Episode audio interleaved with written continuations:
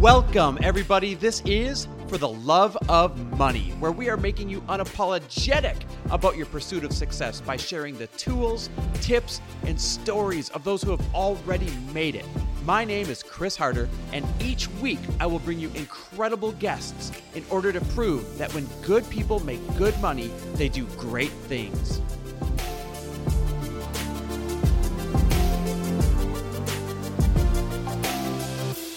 Hey, everybody, welcome back to another mini episode of For the Love of Money episodes that I like to call my two cents. And today's episode is this little trap that we fall into. I call it the up leveling trap. And here's how it works everybody, including myself, tells you to change the people that are influencing you hang out with people doing what you want to, what you want to do you know hang around people doing bigger things so you can expand your mind and expand your possibilities and expand your knowledge and all of that is great information. You have to do it. There's no way to succeed without. But then here's the trap that happens we start hanging around these people, following these people, tuning into these people, and we start to feel like we're not doing enough. We start to feel like they're growing way faster than us, or we'll never catch up, or they're so high up here that we don't know how we're ever going to bridge that gap. And it's this comparison that sometimes stops us in our tracks. And so, what do we do? I mean, if we are supposed to hang around everyone who is going to uplevel our game, and those are the people who are absolutely succeeding and killing it, but then when we do, all of a sudden there is the upleveling trap that occurs, and that is comparison. Well, what's the right answer? Well, the right answer is this you absolutely do have to uplevel the people who are having the most influence on you. You're going to have the fastest growth that way. But you have to be conscious of comparison. And you have to love your own journey. And you have to love right where you're at. And one of the best things you can do is to stop and pause and take a look back at how far you've come instead of looking at how far you have yet to go.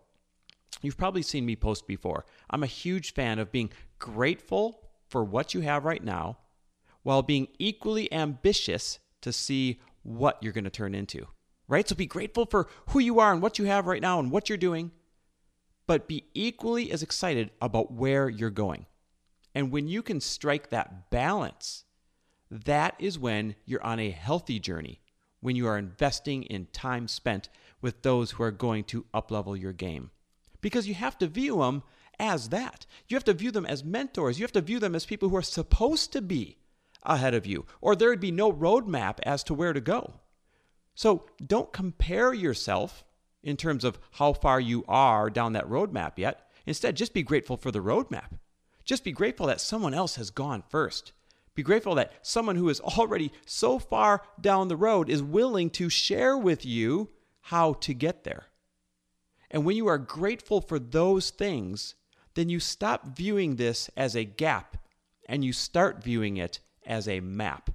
And that is one of the keys to successfully upleveling the influences that you have on you. So, do me a favor. The next time that you are falling into this trap, this trap of comparison, please stop yourself. Do a quick meditation, just five minutes. Go to the corner of your house, somewhere quiet, throw on some headphones, close your eyes, and I want you to think back six months. How far have you come? And then think back one year. I mean, really picture it. Where were you then and where are you now? And then think back two years.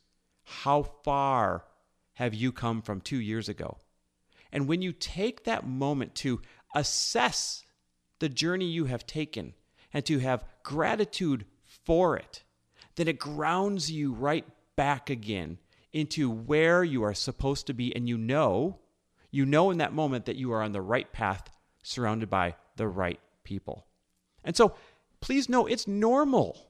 It's normal to feel like, oh my gosh, everyone I'm tuning into is having success left and right. That means you're tuning into the right people. It's okay to have that emotion or that feeling at first, but it's not okay to let it stop you. It's not okay to wallow in it. It's not okay to let it be an excuse.